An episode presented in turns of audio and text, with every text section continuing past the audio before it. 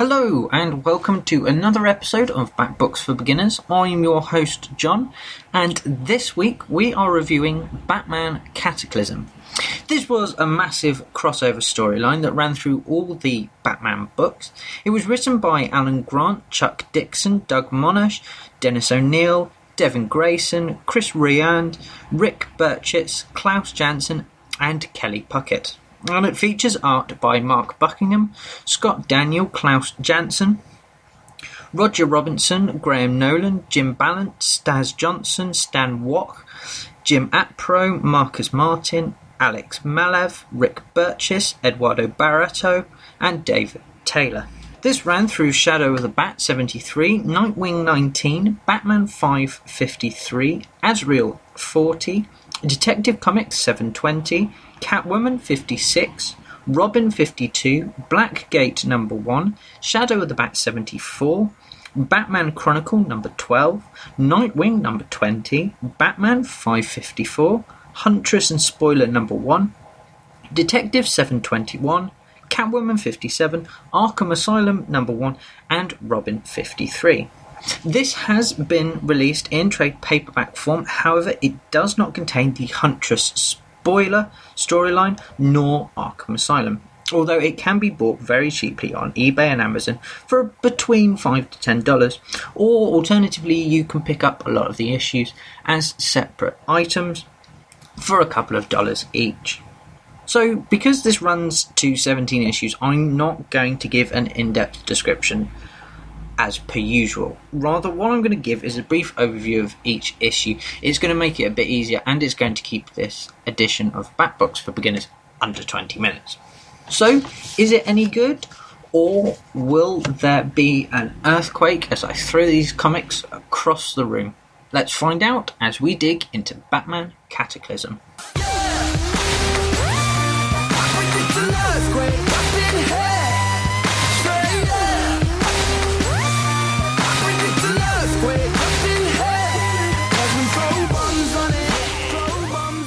The first three issues, Shadow of the Bat, Nightwing and Batman, really pretty much deal with the earthquake itself, as well as the heroes rescuing various people, including Alfred. And Barbara starts to organise the police force in the absence of her father, whilst Azrael deals with him returning Bane and Bane's escape after the earthquake. Detective Comics tells three stories of Huntress rescuing people from the subway, Renee Montoya rescuing people, and Batman becoming trapped underwater. Whilst in Catwoman, Selina has become trapped in a shopping centre and has to comfort a dying child.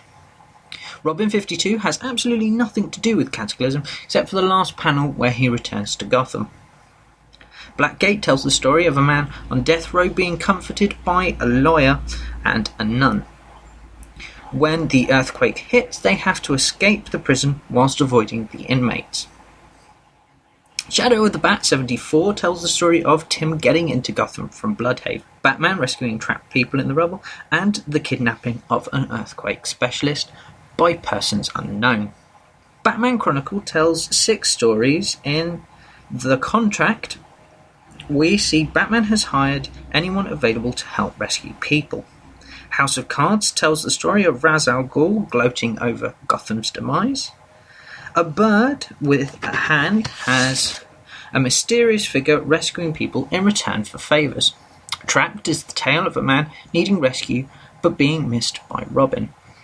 In Love Me Two Times, Two-Face appears to be dead, but after the cops turn out to be corrupt and want to sell his body, Two-Face turns the tables and traps the police. And the final story, Little Orphan Andy tells the tale of a small child called Andy being rescued. Nightwing number twenty is the story of Tim finding his parents and Dick rescuing Alfred and Harold, while the Quake Master claims to be the villain behind the earthquake. Batman five fifty-four is the story of Batman investigating the Quake Master's claims and hunting for the seismologist. Huntress and Spoiler sees the two team up, deal with the escapees from Blackgate Prison, including Stephanie's father, the Clue Master.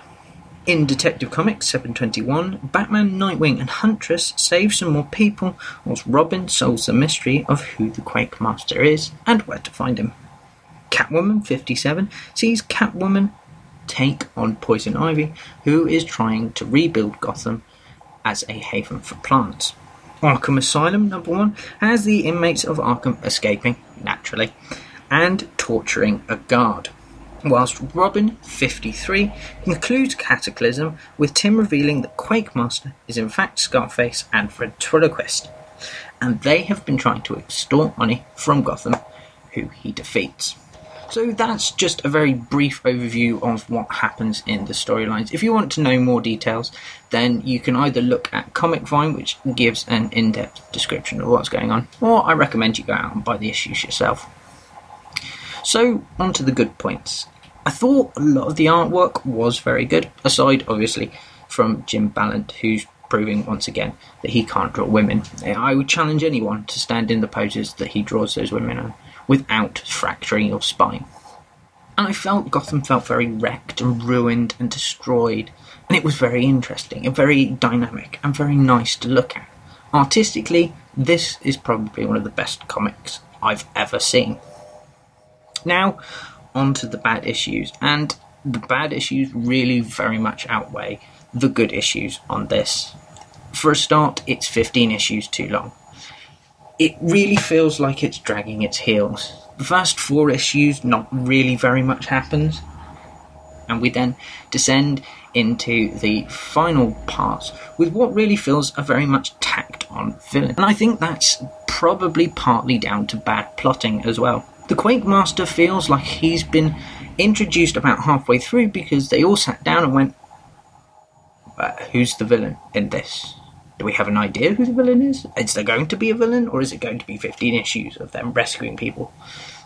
And this really could have been done in two issues, and it would have been interesting and different to see. It would have not been a villain story, it would have been them trying to cope with a natural disaster.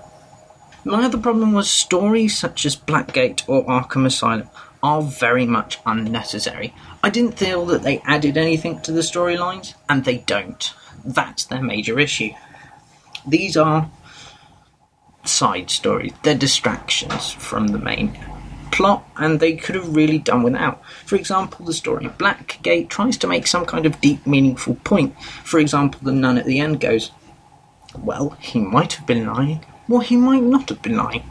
Yeah, but I don't really care. That was my problem.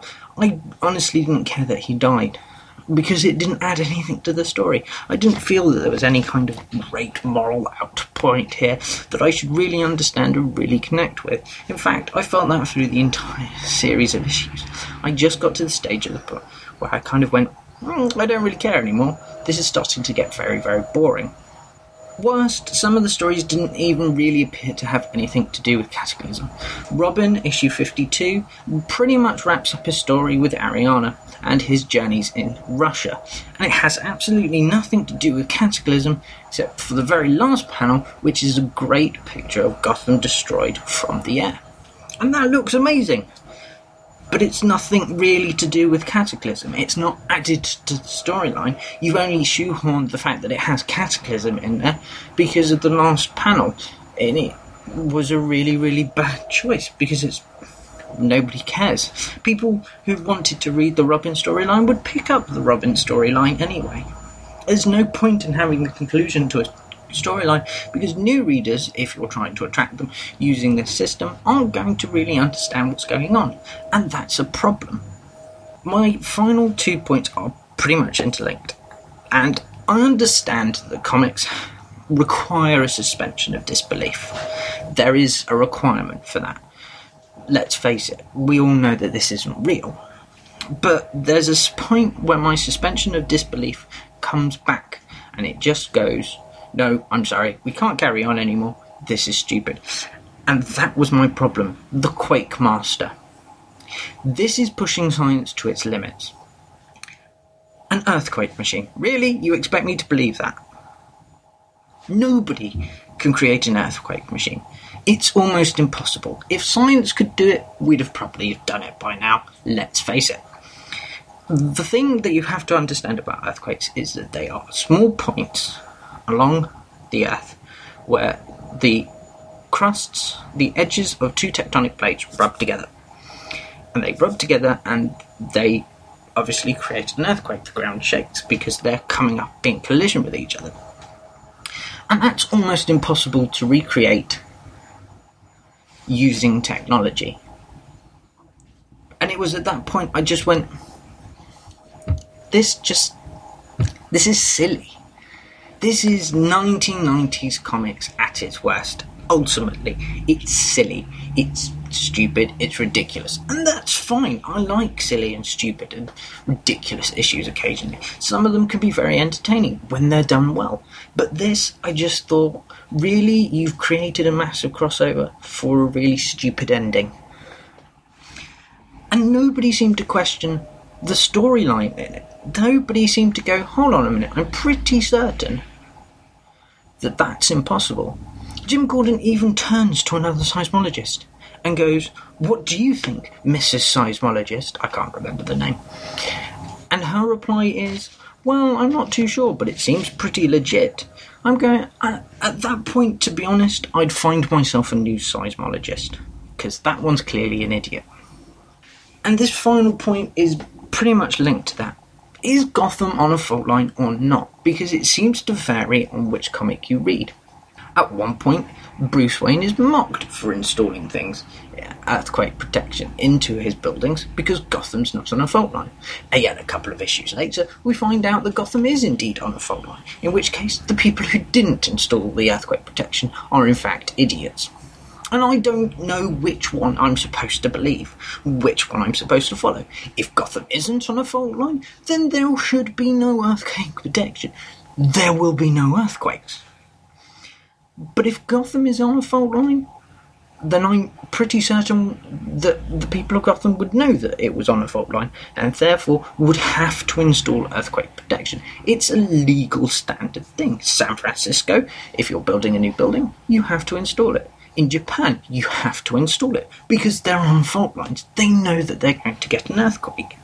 But this just seems to either want to say, Bruce Wayne is a genius, or Bruce Wayne is prepared for everything. And he can't be both. He has to be prepared for one or the other. And it has to make clear what on earth is going on and why it's happening. And frankly, this comic doesn't do that. This comic is a huge letdown. I was really disappointed. I was looking forward to this because I've read No Man's Land and I've finished it, and I've read Aftershock, and I wanted to see what was going on before that. And ultimately, this is just silly. It's stupid, but not in a good way. So overall, I'm going to give this two out of five Batarangs, and it's only getting two out of five Batarangs because I think the art in a lot of places is particularly brilliant. So that's my review of Batman Cataclysm. Next issue, we're looking at Batman Aftershocks. So thanks once again for listening, and now I'm going to hand you back over to Dustin and the guys.